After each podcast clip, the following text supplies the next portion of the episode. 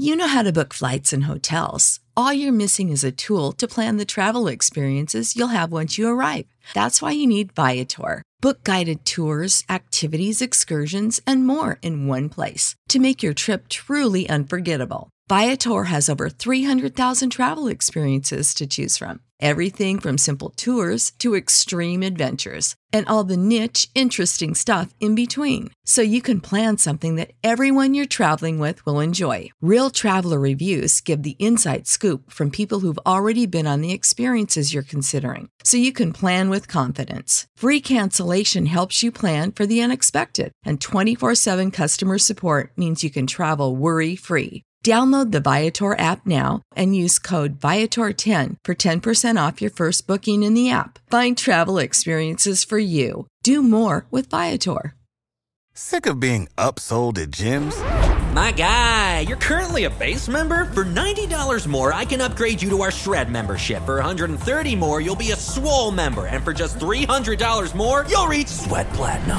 At Planet Fitness, you'll get energy without the upsell. Never pushy, always free fitness training and equipment for every workout. It's fitness that fits your budget. Join Planet Fitness for just $1 down and $10 a month. Cancel anytime. Deal ends Friday, May 10th. See Home Club for details.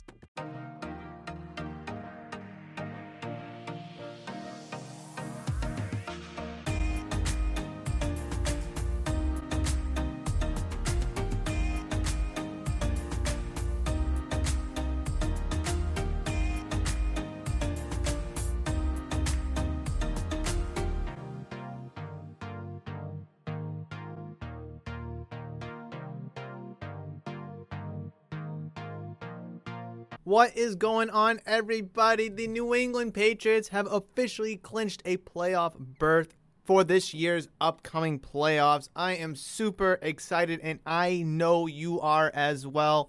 What is going on, everybody? Welcome back to another episode, episode number 118 of Murph's Boston Sports Talk.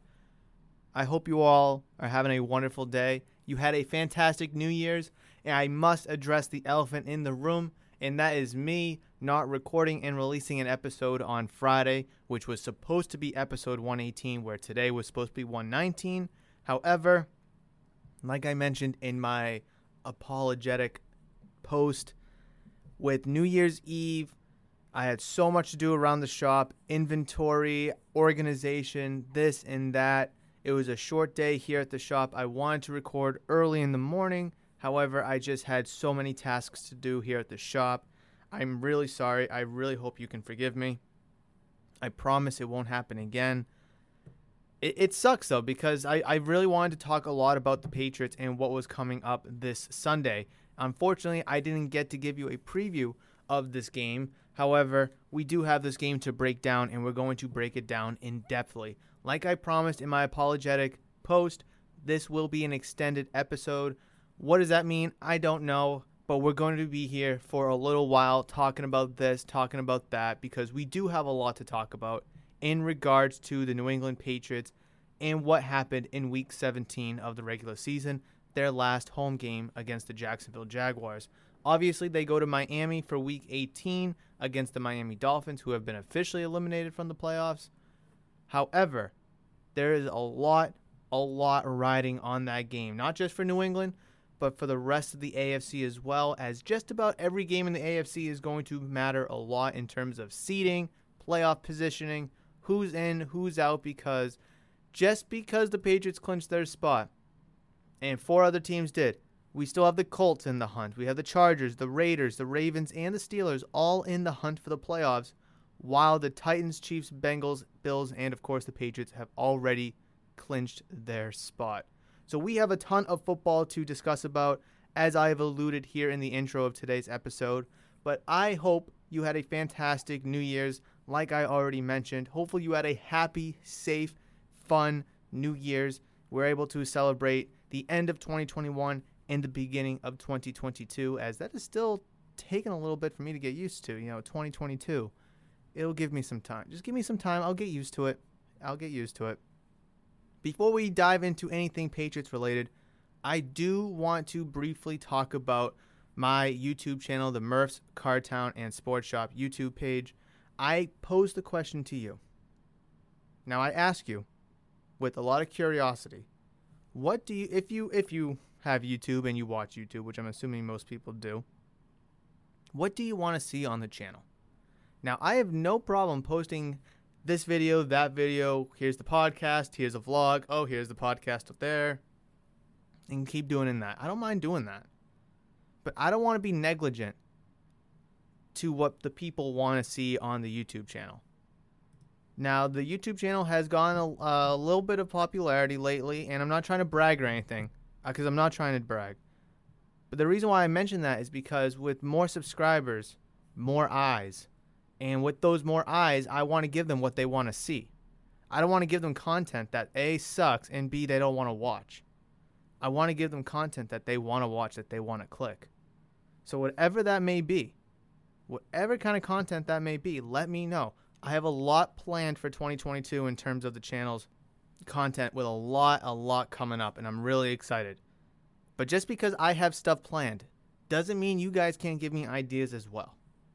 Because, like I said, with more subscribers, there's more eyes, and with more eyes, I want to give them what they want to see. Kind of sounds poetic a little bit. If I took the time to kind of really write that down, that could be really, really poetic. Hmm. Maybe. Anyways, that is really the only sh- uh, update that I really have for the YouTube channel. I'm really excited. Thank you so much, everybody, for subscribing. If you have, and if you haven't, please consider smashing that giant red subscribe button. Even if you don't watch the podcast on YouTube, even if you don't, that's okay. You can still show your love and support by subscribing. And if you do subscribe, and you come to the shop and show me, I give you a free pack of cards. I've been doing that for the past week and a half or so. So if you want a free pack of cards, Come on down to the shop, show me you subscribe to the channel, and I will give you one. Just my little token of appreciation, my little gratitude, because I do love every single one that is subscribed to the channel. Because my goal from 50 to 100, 250, 500, you know, just kind of so on and so on, just let it gradually grow. And I'm only going to be able to do that with your guys' love and support. So let's do it. With that out of the way let's talk New England Patriots football. What a game. Now, we have to consider the fact that we were playing against the Jacksonville Jaguars. Before we say anything, just know at the time we were playing the 2 and 13 Jacksonville Jaguars, obviously now 2 and 14. So we have to pause a little bit. But considering the fact that the Patriots were coming off back-to-back losses to the Colts and to the Bills, a win like this is nice to see. How much weight and how much stock can you actually put into it? I I don't think much. But still, 50 burger winning 50 to 10 is absolutely confidence building, chemistry building, character building, and it just gives you a lot of hope, optimism, confidence, and morale boost heading into a huge Week 18 matchup. Obviously, you can't look past the Dolphins. Just because you clinched a playoff berth does not mean you can look past the Dolphins and just be like, all right, let's just get ready for the wild card weekend. Because the Patriots still have a shot at the number one seed. I'll get into it in a little bit when I talk about the playoff picture. But they still do have a shot at the number one seed. It's a long shot. A lot of things have to go their way. But it's something that is not out of the realm of possibility. Mac Jones, threw 227 yards and three touchdowns, going 22 for 30. Really, really nice get right game for him. Patriots offense started out hot. They started out hungry, excuse me, and they were able to deliver and get the job done when they needed to. I really liked what I saw from Rhamondre Stevenson 19 carries, 107 yards, and two touchdowns. Harris, obviously, still kind of dealing with his hamstring injury. So having the bye week with the number one will help get the team right. Hopefully, you can get off to a hot start against the Dolphins, and you can just sit him, unless he eh, unless he's already inactive. But like I said, we cannot look past the Dolphins. But these are things that we do need to consider moving forward, since we are officially in the playoffs. One thing I really, really, really loved was the fact that Kristian Wilkerson, number 17 for the Patriots, you may not have heard of him until yesterday, got elevated from the practice squad. Now, some may remember him. He was on the Patriots training camp team all preseason. And he played in the um, preseason. He looked very well. He was out there often with Mac Jones with the second team when the Patriots still had Cam Newton and Mac Jones. And Mac Jones and Wilkerson hooked up a bunch. And it was good to see him get his chance today. He had four receptions, 42 yards, and two touchdowns. He looked good.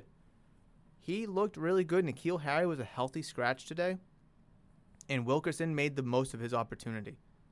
Like I said, how much stock can I put into this Jaguars game? But when I see a kid from the practice squad get elevated and go 4 for 42 with two touchdowns, I put a lot of stock into that because that was his first NFL game. He caught his first two NFL touchdown passes, and he gave us an element in our receiving corps that we haven't really had all year.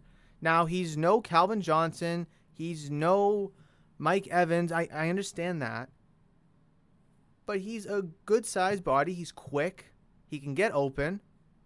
And the best part is is he can catch the ball. We've seen receivers on this team not be able to catch the ball at all. And oh my god. So I really liked what I saw from him. It was good to see him get an opportunity and he performed very well. I hope that we're able to see him next week in Miami and see what Mac Jones and Wilkerson's able to do in a second week.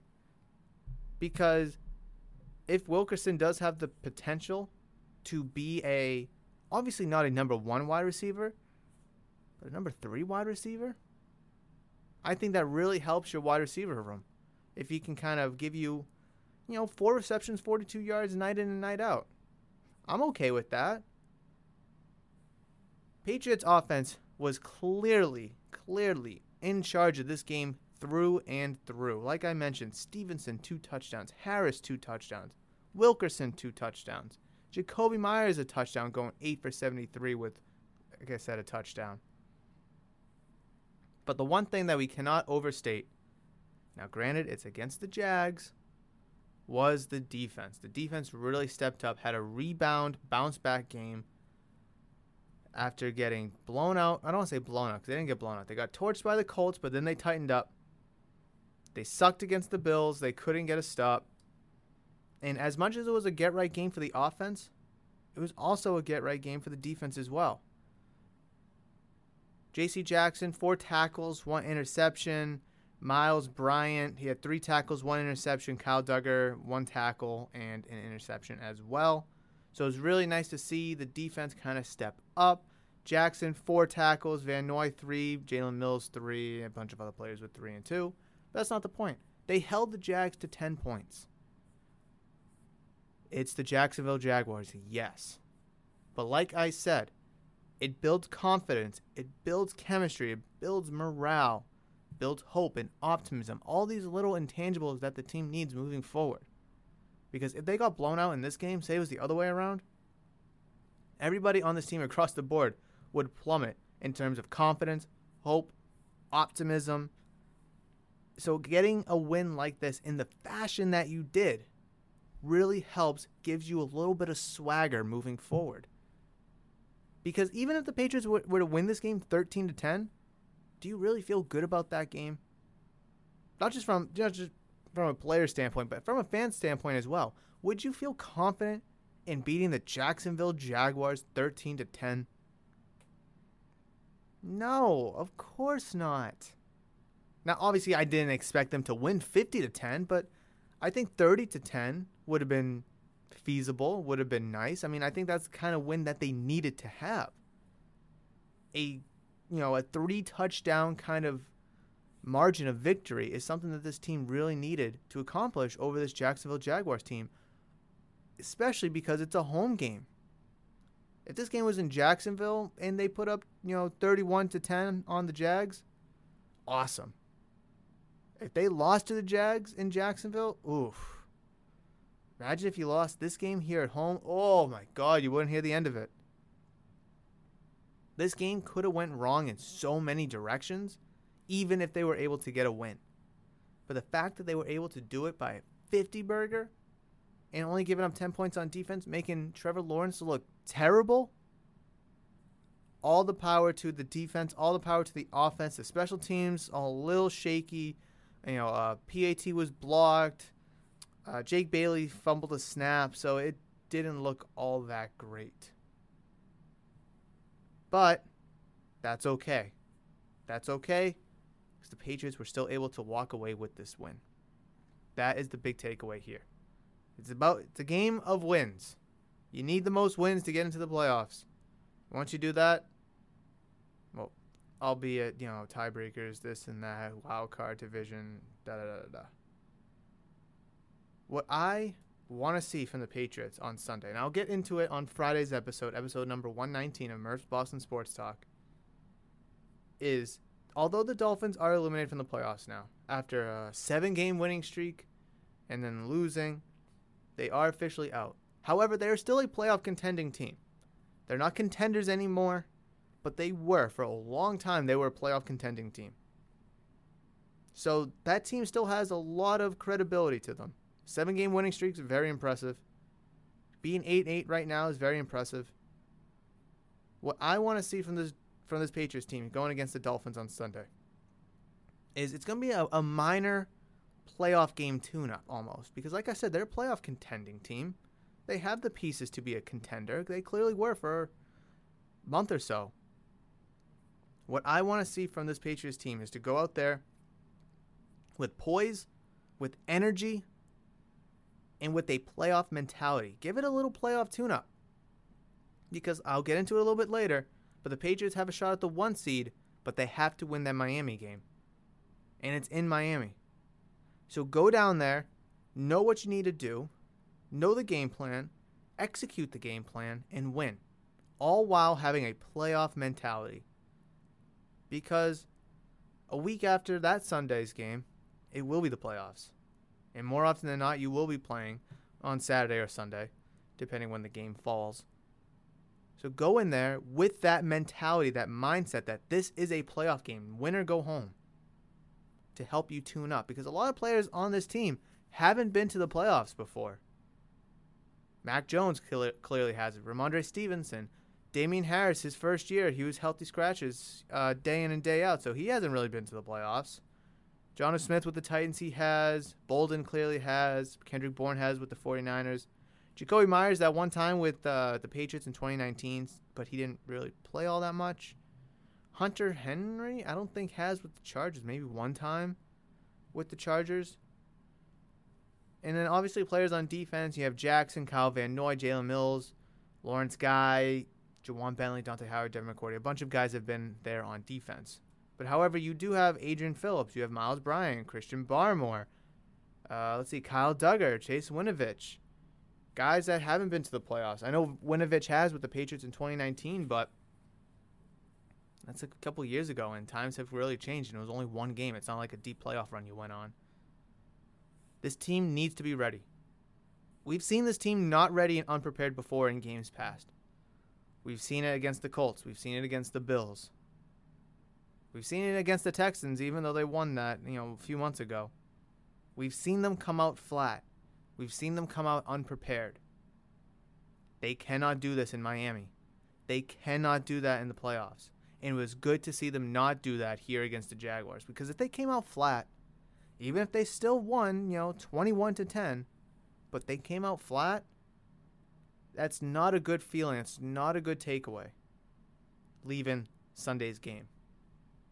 You have to go down to Miami, execute the offensive game plan, execute the defensive game plan, execute the special teams game plan to a playoff pedigree mindset and expectation.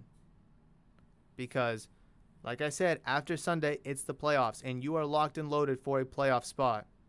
Well, regardless where it falls, you need to be ready. You need to be ready and on your A game come kickoff next week. I'll talk more about it on Friday, of course, but let's jump into some NFL scores from week 17. So, unfortunately, I wasn't able to predict any of these scores. However, we did have an action packed week 17 across the NFL. So, let's start with the Bears and the Giants, where the Bears defeated the Giants 29 to 3. No one really cares. Patriots defeated the Jags 50 to 10 as we did discuss. The Ravens lost to the Rams 20 to 19 at home, losing by one. Difficult, difficult loss because they needed that win to really help them stay in the playoff picture. They're still in it, but boy, they look on the outside looking in. Buccaneers defeated the Jets 28 to 24. As we all may know by now, the situation with Antonio Brown very very interesting. I'm still not sure exactly what happened. All I know is my um, I'm sorry, Antonio Brown was on the sideline having an argument with somebody. I don't know if it was at Mike Evans, but Mike Evans was with him. I think it was again with a coach or whatever, and Mike Evans was trying to calm him down a little bit. So Antonio Brown starts to take off his pads and stuff, and Mike Evans is trying to, you know, stop him from taking off because hey, you can't do that out here. I mean, unless you're injured, you can't take your pads off. And next thing you know, Antonio Brown's got his pads off. He threw his pads at the bench. And he's walking off. He throws his undershirt in the crowd. I don't know who would want that. He throws his gloves in the crowd, and then he walks off, you know, waving goodbye, you know, peace signs everywhere. And then Bruce Arians said that Antonio Brown is no longer a Buccaneer. Hmm. Now, I want to know what the true story is. Antonio Brown's the kind of character that will come out and say something about it on like Instagram or, or Twitter or something. But what really, what started, until we have that answer, what on God's green earth started that? Was it with uh, Mike Evans? Was he arguing with Mike Evans? It didn't look like it. From the videos that we've been able to see, it didn't look like it. I'm I'm guessing that he had an argument with someone on the coaching staff, maybe Bruce Arians, coordinator, coach, somebody and he just got absolutely ticked off. I mean, I want to know where Brady was. Where was Brady? Could he not have tried to calm him down and maybe like, hey, dude, put your pads back on. We still have a game to win. We're losing right now because they were losing 24 to 10, I believe, against the, the Jets. I think was the worst it was. But holy, I've never seen something like that. The closest thing I've seen to something like that is I forget his name, but a player retired at halftime I don't know if he was playing for the Bills or the Colts, but I think it was the Colts and Bills playing. And the dude retired at halftime. Team goes into the locker room, chat, chat, chat, go over the game plan, make adjustments, and they come back out. But he didn't come back out because he retired. I forget his name, but people, if people know that story, they know exactly what I'm talking about. That's kind of what this felt like. So, no Chris Godwin, no Antonio Brown. Brady Brady had a lot of weapons at one point, and they're slowly, slowly dwindling down. But hey, he still has Mike Evans. He still has Gronk. He still has Fournette. Actually, no, Fournette's injured. Nope, no more Fournette. He still has Tyler Johnson, Scotty Miller. He still has some guys. But boy, has that offense taken a really, really bad hit with no Godwin, no Brown, no Fournette, clearly. Holy smokes. We'll see what that team looks like moving forward. They were able to come back and win against the Jets, which shouldn't have been that hard of a, an accomplishment. But wow, what a crazy day in New York. Let's say. Uh, what a crazy day. Atlanta Falcons lost to the Buffalo Bills 29 to 15 in Buffalo. The Cincinnati Bengals defeated the Kansas City Chiefs 34 to 31.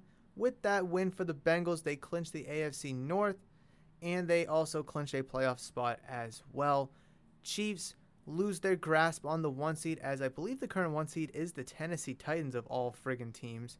How I could not tell you, but that is the case.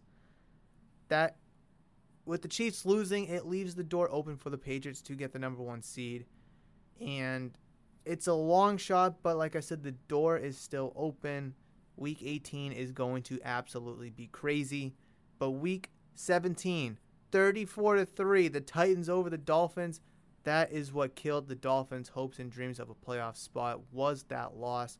And it wasn't even a close loss. It was a crushing, devastating blowout kind of a loss in Tennessee. I still think the Dolphins have a lot of promise moving forward. Seven game winning streak, nothing to laugh about because you yourself went on a seven game winning streak, vaulted you back into the playoff picture. That's what the Dolphins tried to do, and they were in the playoff picture for a while. But unfortunately, this blowout loss just kind of caps off their season, as now they're just going to be playing spoilers for the Patriots next week. Raiders 23, Colts 20 in Indianapolis. The Raiders keeping their playoff hopes alive with a win as the Raiders are still on the bubble as they're 9 and 7. They're 9 and 7. Looking on the outside looking in, uh, Colts move down to nine and seven as they are currently still in the hunt for a playoff spot. if the season was to end today, they would have the sixth seed, Chargers the seven, Raiders the eighth seed. Obviously, the Raiders being the eight would not be in the playoffs at all. Eagles win over the Washington football team in DC 20 to 16. That clinches a playoff spot for the Philadelphia Eagles as they are going to be going back to the playoffs with Jalen Hurts as their quarterback. Chargers over the Broncos 34 13. Big win for the Chargers. Devastating loss for the Broncos, who were hanging on by a thin rope in the playoff picture, but now they are officially out themselves. So, with the season kind of coming to an end in these last couple weeks, we're starting to see teams get crossed off in terms of playoff contentions and playoff hopes. 49ers 23, Texans 7. Not really much there to talk about. Seahawks 51, Lions 29. I that, that's just a weird score. That is a really, really weird score. 51 points, that's awesome. 20 giving up 29 points though. Interesting, especially the Lions. The Lions of all teams. Imagine scoring 29 points. Usually you kind of win with 29. Close game. But your defense gives up 50. And you walk out with a huge L because you got blown out by 22 points, even though you scored 29. Oh, that's so funny. Cardinals over the Cowboys 25 to 22 in Dallas. Cardinals and Cowboys already locked themselves into the playoff spots. Actually, Cowboys, I believe, were already locked in, but the Cardinals, with that win, did lock themselves in, if I am correct on that. So, Cardinals going back to the playoffs for the first time since 2015, I believe. Yes, 2015 was the last time they did make the playoffs. So good for them. Long time coming. Congratulations. Welcome to the playoffs. Tough elf for the Cowboys, though, as they lose their grasp on a top seed as they now move down to 11 and 5, where the Rams and the Bucks move up to 12 and 4, respectively. Packers, with their win on Sunday night, mainstay at the number one seed as they improve to 13 and 3. Panthers lost to the Saints 18 to 10 in New Orleans. Doesn't really matter. Both teams are eliminated. Correct? Correct? No, the Saints are still in. I apologize. The Saints are still in, so that is a massive win for the Saints. You know, I thought about cutting that out. I was like, no, no, no. True, genuine, unscripted podcast here. Wow, what a win for the Saints. Move up two spots to stay on the bubble as a bunch of other teams are eliminated. Who got eliminated? The Dolphins, the Browns, the Vikings, Falcons, Broncos, football team. I think all got eliminated this past week because the Bears, Seahawks, and everyone below was already eliminated. Wow.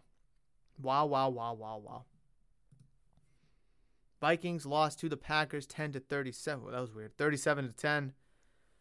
Big win for the Packers. Like I said, keep their keep their locked and loaded as the number 1 seed. But what an L for the Vikings as they are officially eliminated from playoff contentions. And Monday Night Football will be between the Cleveland Browns and the Pittsburgh Steelers. Browns, like I just mentioned a few moments ago, are eliminated from the playoffs. However, the Steelers are still hanging on a thin, thin rope as they're 7 7 and 1. That tie is crucial right now for them because if that was a loss, see you later. Obviously, if that was a win, that would be significantly helpful. But wow. So let's look at the NFC picture first because obviously going into week 18 now, there's still a lot to be decided. Seeding, uh, obviously, who's going to win the AFC East, who's going to win the let's see, the Titans lock the AFC South, Chiefs lock the AFC West, Bengals obviously lock the AFC North.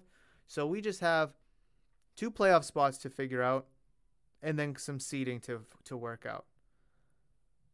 You know, let, us go with the AFC because that you know that's the Patriots conference. So the Titans are currently number one, the Chiefs are currently number two, Bengals three, Bills are four, and the Patriots are currently the number five seed.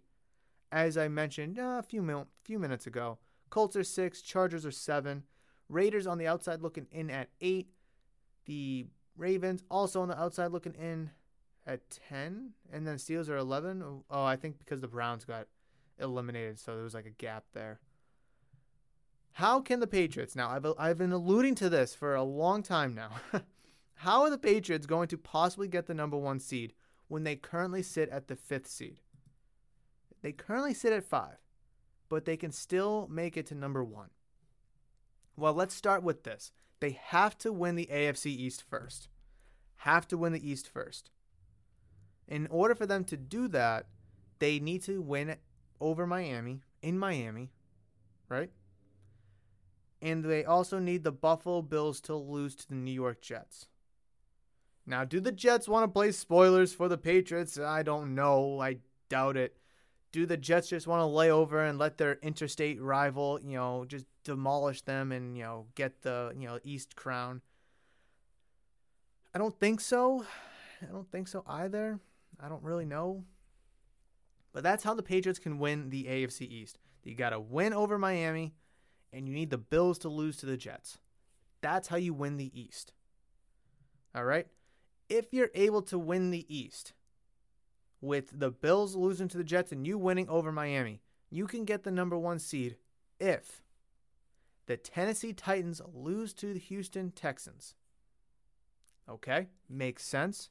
Probably not going to happen, but makes sense and you need the Kansas City Chiefs to lose to the Denver Broncos. Probably also not going to happen. Since the Texans are out, the Broncos are out, they're probably packing in for next year. Could they play spoiler still? Yeah, but eh, how much motivation are they really going to have?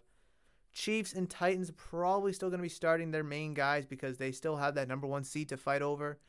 Just because the Titans currently have it does not mean they're locked and loaded to keep it. So there's a lot going on in week 18. The Buffalo Bills cannot get the number one seed due to the tiebreakers that they have with the Tennessee Titans and the Kansas City Chiefs because of conference record. However, the Patriots still can because if they do win, the Bills lose, Patriots would have a better record and their conference record would be better than the Bills hence why they would be able to get the number one seed if all these things go the right way. What what a crazy week in football we had this past week. What a crazy, crazy week. And I'm not even done. Let's talk about the NFC really quickly. Packers number one, Rams number two, Bucks number three, uh, Cowboys number four, Cardinals number five, and the Eagles currently sit at number six. That is your current playoff picture for the NFC. The 49ers are still in the hunt, but they have not clinched a spot. And the New Orleans Saints, they're on the bubble, on the outside looking in, but they currently sit 8 and 8. They were once, I believe, 5 and 2. Then they lose Jameis Winston, and the wheels fall off the wagon. But here they are, 8 and 8, still struggling, still surviving though, for a playoff spot. Week 18 is going to be absolutely fun. It is going to be fun. And I'm going to go over score predictions, obviously, on Friday's episode. But the games I'm looking at, I'll just go over them now. Chiefs Broncos, obviously. Uh, where's the other one? Where's the other one? Titans Texans. Obviously, I'm looking at that one. Jets Bills. Duh. Patriots Dolphins. Oh, I'll be watching that one. But another game I'm looking at 49ers Rams. Because if the Rams win, 49ers lose. And the Saints beat the Falcons, then the 49ers are out. So the Saints Falcons game is another game that I'm looking at as well. But those are all everything I have to talk about in terms of football. We talked a bunch about football. We talked about the Patriots. We talked about their game against the Jags. We talked about NFL scores from week 17 and, of course, the playoff picture as it currently sits exiting week 17. What are your thoughts, though? How are you feeling about this Jaguars win? Are you feeling confident? Do you feel a little bit better after the win, or do you still feel nervous? Do you feel like this win proved nothing for the Patriots because it was against the Jaguars? Let me know in the comment section below if you're listening to this on YouTube. But if you're listening to this on audio only platforms, reach out to me via social media at Murph's Cardtown because I would love to engage in a conversation with you about all the topics that we talked about thus far in today's episode because it has been a lot. It's a lot to unpack because it is the end of towards the end of the regular season for the NFL and a lot has happened. Teams getting locked in for the playoffs, teams getting eliminated, teams bouncing up and down in the standings in the division We have a fun week 18 to look forward to, and I cannot wait for it. So, as we transition from football, let's talk about Major League Baseball and the lockout. We actually have an update in regards to the lockout between the Players Association and Major League Baseball itself. We do have an update, and I'm really excited to talk about this because, as you guys know, I love baseball as my favorite sport, and this lockout unfortunately needed to happen. And with it finally here, and it has been a gruesome month of December since the lockout on the 2nd. This whole month, well, December 2nd. That whole month of December was tough. No movements, no trades, no this, none of that, no reports, no news, no nothing. Until now. There's an article 48 minutes ago from CBS CBS Sports is, and but they do a decent job getting you basic information. So here we go. This is an article by Dayn Perry. MLB lockout. Four things to know as talks between owners and players to get serious in January. Not much has happened in the month since the owners locked out the players, but that should change soon. The owner lockout that has halted Major League Baseball has now spanned into its second month and the new year. There's been precious little movement on the major issues since the labor stoppage became official just after midnight on December 2nd. But the hopeful presumption is that the intensity of talks ramp up now that we're clear of the holidays. Given this important juncture, it's time for a reset, and we're here to press that particular button. So, as we move forward deeper into the off season and the owner lockout, here are four considerations that set the scene for what's to come. And what's to come is one hopes a new collective bargaining agreement and a 2022 season that proceeds on schedule and in full. All right, so the four things he highlights one, talks should get serious in January. Two, those core economics are complicated. Three, the players may have some leverage for the time being. And four, time will soon be running short. This is a fairly quick article, so I'm, I'm going to try to breeze through it for you. The radio silence since the owner lockout commenced is dully is duly noted, excuse me. But that's about to change. Here's part of a recent dispatch from Evan Drellich of The Athletic. Quote, It's been a long December in the baseball world, and there's no reason to believe that's about to change. Major League Baseball and the Players Association are unlikely to talk core economics until January people with knowledge of the talks said.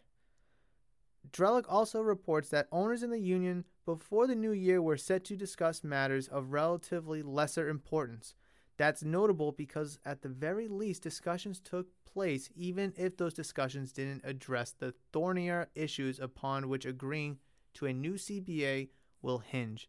At the very least, there's some communications and, quote, soft negotiation going on. Those core economics are complicated. What's ahead, however, is a veritable ticket, thicket, excuse me. Given that the average player salary has declined in the face of ever soaring franchise values, the union wants to remake the economic structure of the game. The players' wish list is too expansive to be addressed in a single CBA negotiation, but you should expect that their energies will be focused on getting young players paid more and paid sooner. Younger players, in terms of on field value, are as a group better than older players, but the antiquated salary structure, which is driven by tenure rather than capability, doesn't reflect that. Right now, almost all players are entitled to no more than the major league minimum until they have three years of MLB service time, at which point they become eligible for arbitration. Now, I'm just going to stop right there. You guys know how much I hate the arbitration system. It is absolutely atrocious and obnoxious. I hate it with a passion. I think it's the dumbest thing in the world. I understand it, I get it, it serves a purpose to a degree, but it is oh, it pisses me off. And what the what the uh, players want, the players association wants for its players, especially its younger players, are to get paid ASAP. I understand that contract renewability at the league minimum I like the idea, but I do want that number to be bumped because in a player's first three years, you really don't know what kind of player they are. They could come up year one and be really, really good, And then year two, they could suck because it was just kind of a, a one off. Year one, they could suck, but year two, they could be fantastic. So now you need to prove it in year three. Well, are you the sucky person from year one or are you the good player from year two? Which one's it going to be? Hence why the third year will kind of help give you a clearer picture. Same thing, if you're good in year one, but you suck in year two, all right, well, now it's time to prove it in year three. Hence why I do like the contract renewability. It gives a team three years to figure out what a player is actually worth or how good they really are. Do they suck? Are they good? What, what kind of player are they? But the but that number, that contract renewability number, that is the league minimum. That is asinine. Let me continue with the article. To put a damning point on it, American League finalist, American League MVP finalist Vladimir Guerrero Jr. made just $605,400 this season, compared to the current minimum of $570,500, which means he was underpaid relative to his production by tens of millions of dollars. Doesn't take a scientist to figure that one out. For the union, this can be addressed in multiple ways. The clear the clearest path would be to fight for a significant increase to the minimum salary. Right now, Major League Baseball minimum trails those of the NFL, NBA, and NHL, and that's not a trend to, that's not a trend the Players Association should permit to continue. In an ideal world, the union would put a large chunk of its negotiation capital into doubling the minimum of thereabouts. Not only would such a jump in the minimum raise the uh, de facto salary floor by a significant margin, but it would also provide the underclass of players who never make it to arbitration and free agency with much more financial security. That's especially important as the average career length in MLB trends downward. In lieu of a major increase to the minimum, or in addition to, the players could angle to lower the bar for arbitration eligibility back to two years, where it was during the early existence of the process, and or press to lower the service time requirements for free agency. Now, I like that idea as well. I still think arbitration's kind of ass cheeks.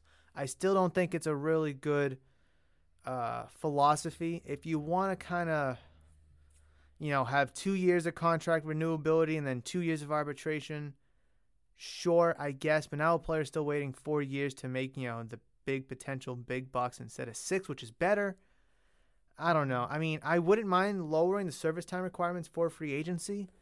Maybe make it four years. Oh, I don't know. Just how about we just get rid of it? Let them hit free agency after you know three years. Maybe have one year of contract um, arbitration. You know, the three years of the service time, one year of arbitration, where they can still make a little bit of money. I don't, I don't know. I don't know. It's it's so difficult to unpack, and it's something I could sit here probably for four hours talking about. At the same time, discussions will be taking place on how to address the tanking phenomenon and the status of the luxury tax on payrolls moving forward. The owners are largely pleased with the status quo and will be resistant to such change. In matters related, they found they're fond of making proposals that don't in any way address the players' leading concerns, and that will remain an impediment when it comes to getting a new CBA. They, these are complicated matters that won't be easily resolved, but these discussions have been going on for years, at least in general terms there's at least a foundation in place, even if there's much work to be done. And unfortunately, that is the case. There's a lot of work to be done to get this CBA signed, locked and loaded for a full 2022 season. Number three, the players have some leverage for the time being. Negotiations leading up to the COVID shortened 2020 season served to galvanize the players, and the massive signings leading up to the owner lockout means less uncertainty for several high profile free agents. All of that, in turn, makes it less likely that there will be divisions within the ranks of players. Beyond those factors, veterans player, veteran players like Union rep Max Scherzer sound fully committed to fighting for the rights of younger and less tenured players during these negotiations. That means fewer class schisms that management can exploit. Number four, time will soon be running short. Should we get into the second week of February or thereabouts without a deal, then the possibility of a compromised spring training becomes a concern. This again plays into the leverage that players may have right now. Spring training games at sites in Arizona and Florida have become a profit center for teams and they don't want to lose those games. Players, meantime, don't start getting checks until the regular season begins. So the prospect of a shortened spring training figures to increase pressure on the league side to get a deal done. That's a situation that bears close monitoring as discussions take on a more important tone in January. So there there are the four things right now that you need to know between the current talks or the current situation between the owners and the players. Now, oftentimes, uh, I've referred to the league or I've referred to the owners. They're the same thing. The owners own the league because they own a team, and 30 teams make up the league.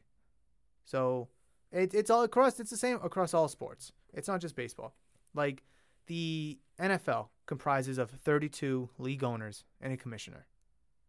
Right? NHL, 32 teams and a commissioner. Basketball, 30 teams and a commissioner. Baseball, 30 teams and a commissioner. That's just how it is. So don't don't be confused when you know it says owner lockout or the league lockout, the teams, da da da da. It's all the same. The only separate entity here are the players association, the players that play. That's really the only separate entity here. So to unpack all of that, how do I feel currently right now moving forward after reading such article? I don't feel good. I really don't. Because as I've mentioned here and there, leading up to the lockout and right when it happened, the Players Association and the union are so far apart. I'm sorry, not the union, the league. The Players Association and the league. They're so far apart.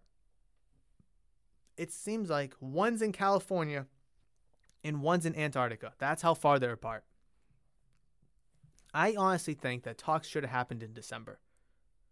Me personally, get it going now because how long is it going to take? No one knows.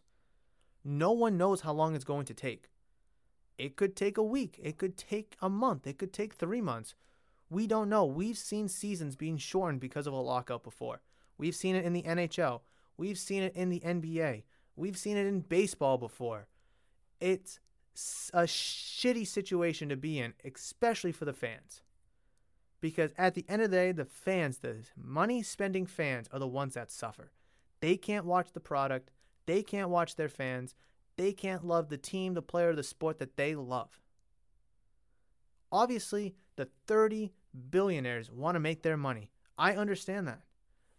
The I don't know how many players there are, but all the players in baseball want to make their money and be respected. I understand that too. How can they come to a compromise deal that works in favor of everybody? That's the difficult question here. That's what we're stuck facing with. Because the players want one thing, but the owners think it's unfair to them. And the owners want one thing, but the players say it's unfair to them.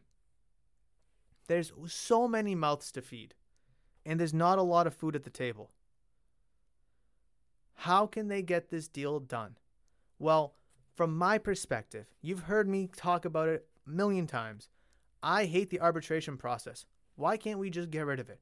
What purpose does arbitration serve to the owners and to the teams? That you get to keep a player under team control for three extra years, but you're potentially still paying them like 20 something million dollars? Like, I understand that it like it works out and like it can serve your benefit but at the same time, the player's kind of unhappy. Something could happen. If you get rid of it, oh, you know, have one year of it. You can have two years of arbitration and two years of contract renewability, and that totals four. I'm okay with that. I am okay with that. I still think it's a little egregious to four years, but it's a lot better than five or six years of team control. Ideally, I would like it to just be contract renewability for three years, if you had presented to me contract renewability for two and arbitration for one, I would jump on board with that in a heartbeat. Matter of fact, I might enjoy that more. I might enjoy that more because going back to my example between a player sucking in year one but performing good in year two, or a player doing good in year one and sucking in year two. Year three, you have arbitration. Be like, all right, you performed at a $10 million level in, in this year and a $2 million level in that year. Let's kind of meet somewhere in the middle. Call it five and a half. Can you agree to that? Six? Six and a half? Kind of meet in the middle. You go for one year and see what the true potential is. Therefore, the player makes their money. The team gets to keep them for a fairly cheap price. And you get to see what kind of player you have in year three. Are they the shitty player or are they the really good player? So you'll get to see which one they are. See kind of law of averages after three seasons. I actually like that a lot better. Two years of contract renewability and then one year of arbitration. That's where I stand on it. Obviously, the league and maybe even the Players Association would have a different feel about it. But with January now here, and we are on January 3rd, 2022, the league and the Players Association needs to have a conversation. They need to start discussing things now. Because, like I mentioned a couple minutes ago at this point, we don't know how long this is going to take. You could sit down and have one fancy dinner with the Players Association and the league and maybe figure things out right then and there over the course of one dinner. I doubt it. Okay, maybe it takes a couple days. Maybe it takes a whole week. But with what I'm seeing and what I'm reading and how I'm feeling, that both sides are so far apart, I don't think it's going to take one week. I can see this thing taking two, three, four, a month. And therefore, we're pushing ourselves into February. And what's in February? Pitchers and catchers reporting. I don't know if the season's going to be impacted or not, but the longer this takes for them to simply have a conversation, the more and more likely it is going to be that the season, the 2022 regular season, will be impacted. Or at least spring training. I'll say at least spring training because they'd rather cut out a week of spring training or cut out two weeks of spring training and have a full season. I'm guessing. I'm guessing. If the, if both sides are truly so far apart, then this is something that needs to be alarming. Because if they don't start, say, in the middle of January, what if it takes a month? Now we're looking at impacting spring training. If this if the conversations don't start to the end of January and it takes about negotiations take about a month, now we're looking at, you know, loss of games in spring training. And I'm not saying they have to figure this out overnight. I don't want them to figure it out overnight. I want them to take some time to talk, discuss, understand how each side feels, and try to come up with the best CBA agreement for both the league and the players.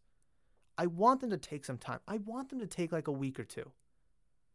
I want the game of baseball to come out better on the other side of this lockout than it was on the former side.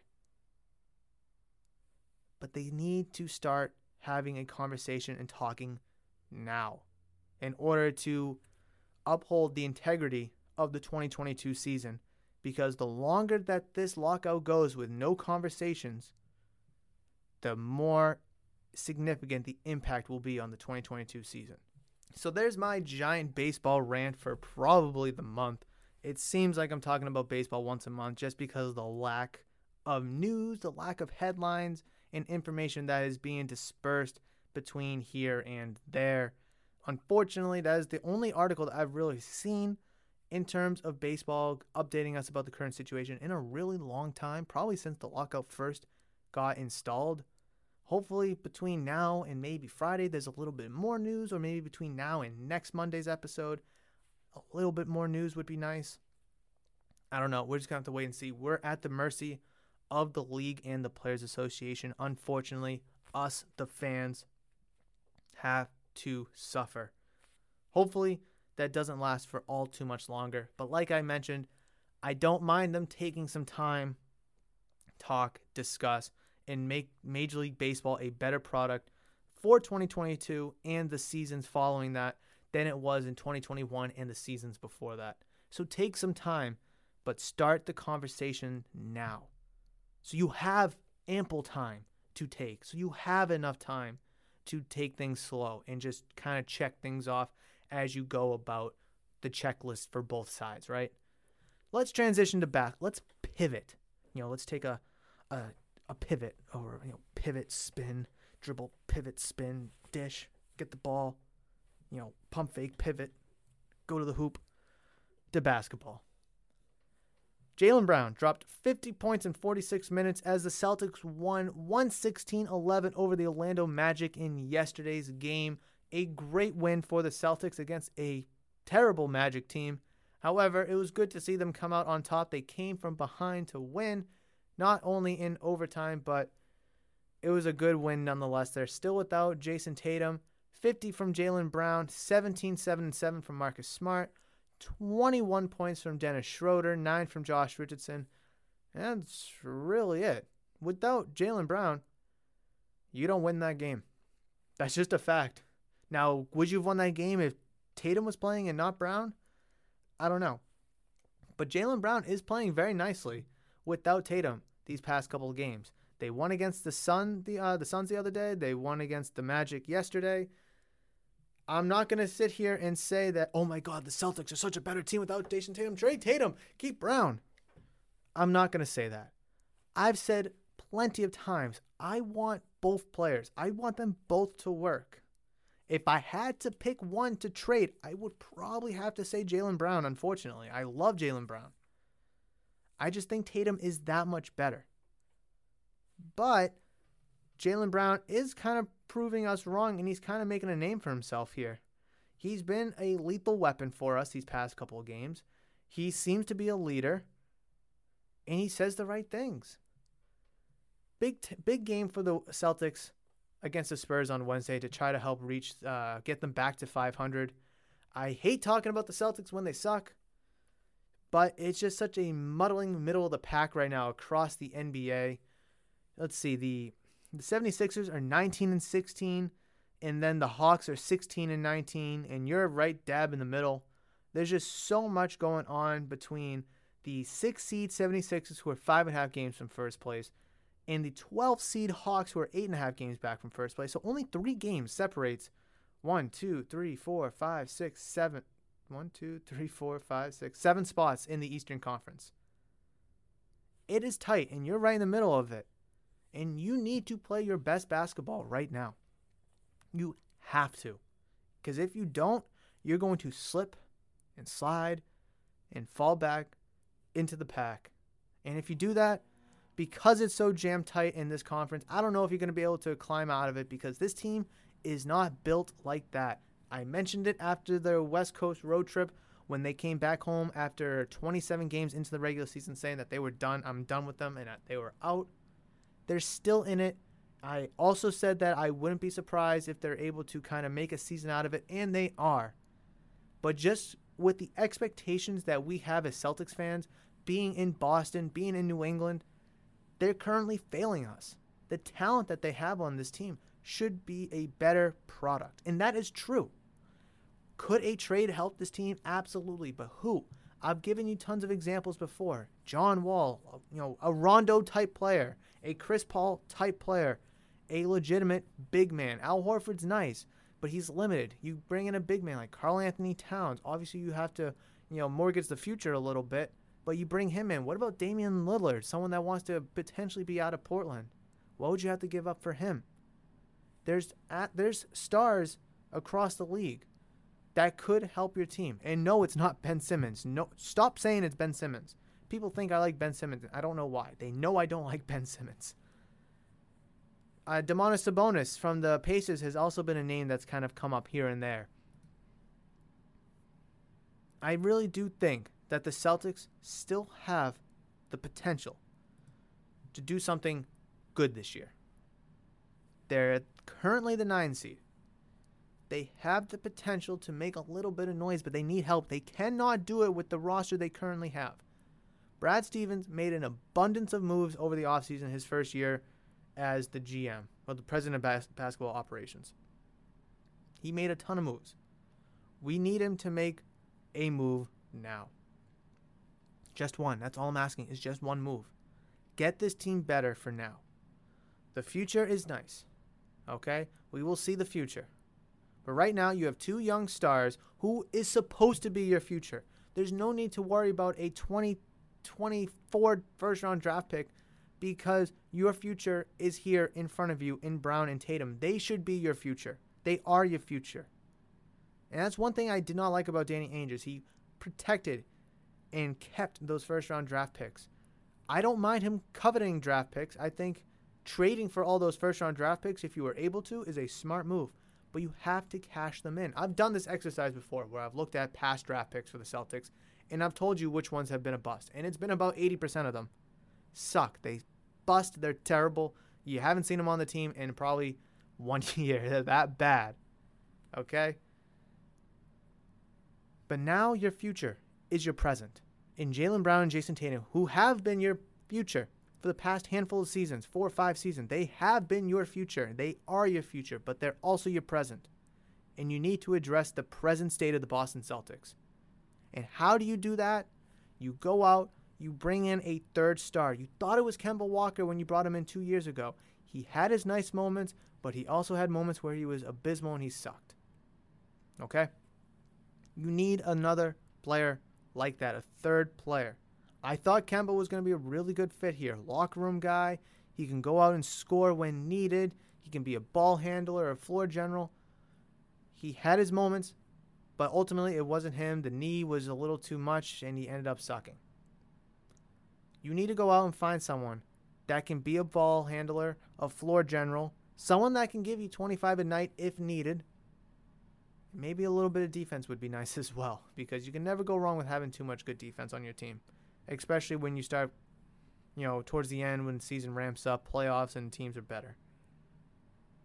Who is that going to? Who is the Celtics 2022 Kemba, Kyrie, Isaiah Thomas going to be? Who is it going to be? And I say those three guys because those guys were brought in to be scorers, to be leader. I don't want to say Isaiah Thomas was brought in to be a leader, but he, eventually turned into be a leader to be a floor general, someone that can grab you buckets when needed, but they can also dish the ball. Who is that going to be for the 2022 Celtics? Because that's all I care about right now is finding someone that can do that. I think the Celtics have a great core between Brown, Tatum, Smart, um, oh, what's his name? I can't think of his name. Um, oh, Grant Williams, thank you. Josh Richardson, Marcus Smart, Dennis Schroeder, nice core of guys right there. But if you got to peel two of them off whose names aren't Brown and Tatum to bring in or to help bring in that third player, you have to do it. And I think I think Brad Stevens will do it. I mean, the guy traded for I forget his name now. I think his last name oh Moses Brown with Al Horford when they traded away Kemba to Oklahoma. And then like a month later he trades Moses Brown. So he's not afraid to just flip guys. Now, is he afraid to flip guys that he's attached to? Maybe a Horford, maybe a Marcus Smart, maybe. But he has flipped Carsen Edwards. We've seen that. And, you know, he coached him for a couple of seasons. He he's not attached to new guys because we were able to see him flip Moses Brown in a heartbeat. Brad Steven, Brad Stevens, excuse me, was a fantastic GM over the summer when you needed to rebuild and reshape this team. He did that. However, you're still kind of muddling in the middle from even if you didn't make any moves. If you brought the same team back from last year, would you still be in the same spot? More than likely. I don't see you being better. I would like to think you wouldn't be worse than last year if you didn't make any moves from last year to this year. But with all the moves you've made, you're still in the same exact spot. The Celtics need to go out and make a splash. What's a splash? Obviously, a Damian Lillard, John Wall, those are splashes. How attainable are they? Karl-Anthony Towns is a splash, but how attainable are they? Can you go out there and get a Domantas Sabonis for cheaper? Yeah. Is he going to help your team? Absolutely. But is he going to make you that much better? Is he going to make you better than the 76ers, better than the Heat, better than the Bucks? Probably not. But he's definitely going to be a great first step. But do you want to dump your assets into Sabonis? to just become, I don't know, three teams better in the standings? Or do you want to try to dump your assets and some to get even further? It just depends on what you want to give up, what Stevens is comfortable giving up. I know a lot of people from hearing on the radio, coming into the shop, they want to move Brown, they want to move Smart, they want to move Horford, they Schroeder, Richardson, even Tatum. They want to move them all. Not all at the same time. They want to keep Brown or Tatum, but everyone else that I mentioned, they have no problem moving them all. And good for them. That's gutsy. That is very ballsy. Will Brad Stevens do that? I doubt it, but I would definitely like to see a little bit of movement on this Celtics team. Because right now, currently, you're sitting at the nine seed. I mean, you'll be in the play-in game, which is cool. You'll play the Wizards, who you beat last year in the play-in game. But other than that, I don't I don't see it. I don't see it. You might be able to beat the Wizards in the play-in game, make it to the eighth seed, and then get absolutely blown out by the Bill, uh, the Bulls. That's how I see your season going if the season was to end today. And that is an absolute failure of a season. Last year, you ran into the Nets and you failed because you lost in the first round in five games. Celtics were in the Eastern Conference Finals two years ago. We need to get back into legitimate playoff contention to make a statement in this league and to show people that the Celtics can be taken seriously. Because right now, I don't think people think the Celtics are a serious playoff contender. I know a lot of people around here want to believe they are. A lot of people around here think they are. But I also know a lot of people around here say they're just frauds. And depending on what happens this year in terms of trades, the trade deadline, what players they bring in, and how the season ends, we're going to see if they are frauds or if they're an actual playoff contending team. There, there's my rant about the Celtics. I know they're they've won two in a row. They're two of three on this homestand with the who are they playing? Who are they playing? They're playing who are they playing tonight? They are playing the Spurs to not tonight on Wednesday. They're playing the Spurs. 7:30 tip off. We'll see how it goes. We'll see how it goes. And I'm not gonna look ahead because it's just the Celtics are just ugh. Yeah, you, they pull out a good win against the Suns. You feel good about them, but then you look at the big picture and you're just like ugh. Then you win in overtime to the Orlando Magic, and you're like, oh, it's a win. That's awesome. But then you look at the big picture and it's like, ugh. It's tough to be excited about the Celtics right now. It really is. But if they can string some wins together, go on a nice hot streak, and make some legitimate moves, then I think people will be able to buy in right now. The Celtics honestly feel like the Red Sox at the beginning of the season. When the Red Sox lost three straight to the Orioles to open the season, they were kind of muddled in the middle for, you know, early part of April. Then they start playing well, and then people start to like them again. But at the beginning of the season, people were just like, meh. Meh. It's the Red Sox. Meh. They sucked last year. Meh. They're going to suck this year. Meh.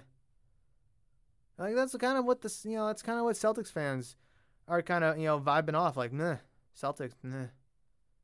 Like, oh, they they uh, they made the playoffs, but they lost the first round. Nah. They'll probably make it this year, but they'll probably lose in the play-in. Nah. It's like, what what is it gonna take? What do they need to do? Well, clearly, a lot to kind of get you excited about the Celtics. Woo!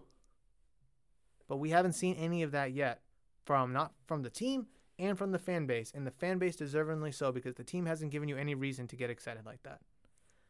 But there's my Celtics minute. Obviously, there's a ton more that we could talk about for the Patriots, the Celtics, obviously, but teams that we didn't get to in terms of the Bruins, and obviously the Red Sox, who there's really nothing to talk about in terms of the Red Sox. But that's everything that I had to talk about in today's episode. I really hope you enjoyed episode 118 of Murph's Boston Sports Talk. Again, I do apologize for the terrible, terrible cancellation of Friday's episode of Murph's Boston Sports Talk. I ab- it absolutely pained me to do it. I just I ran out of time in the day. I couldn't get to recording. I couldn't even record like a you know a 20 minute episode. But even if I could, I I wouldn't want to give you a 20 minute episode because you guys deserve more than that. You guys deserve a good informational filled and you know exciting episode and I didn't want to rush and give you a a half-ass uh, product. And I really think you guys would appreciate that and can understand that. Hence why the extended episode today, where we talk so much about the Patriots, the lockout, and most recently, the Celtics. But that is going to wrap it up for today's episode. I really hope you enjoyed today's episode. And if you did, definitely let me know on social media at Murph's Cartown. Reach out to me. Let me know what you think about today's episode. Give me your thoughts, question, comments, concerns, opinion, anything you want to discuss, debate, or even have an argument about. And if you're listening to this on YouTube, please smash that thumbs up button if you enjoyed today's episode. Comment any thoughts, question, comments, concerns, anything you want to discuss, chat, or even argue about in the comment sections below, as I'd be absolutely excited to do so. And if you are new to the channel and haven't considered subscribing, please smash that giant red subscribe button, as I would greatly appreciate the love and support on the channel as well. But that's going to do it for today's episode. I am looking forward to Friday's episode where we will talk obviously about the Patriots and Dolphins, week 18 in the NFL, and then maybe any more baseball update that we have, among other topics as well. But that's going to do it for this one. I will catch you in the next episode. But between now and then, you guys know that I love you, and I will always, always see you.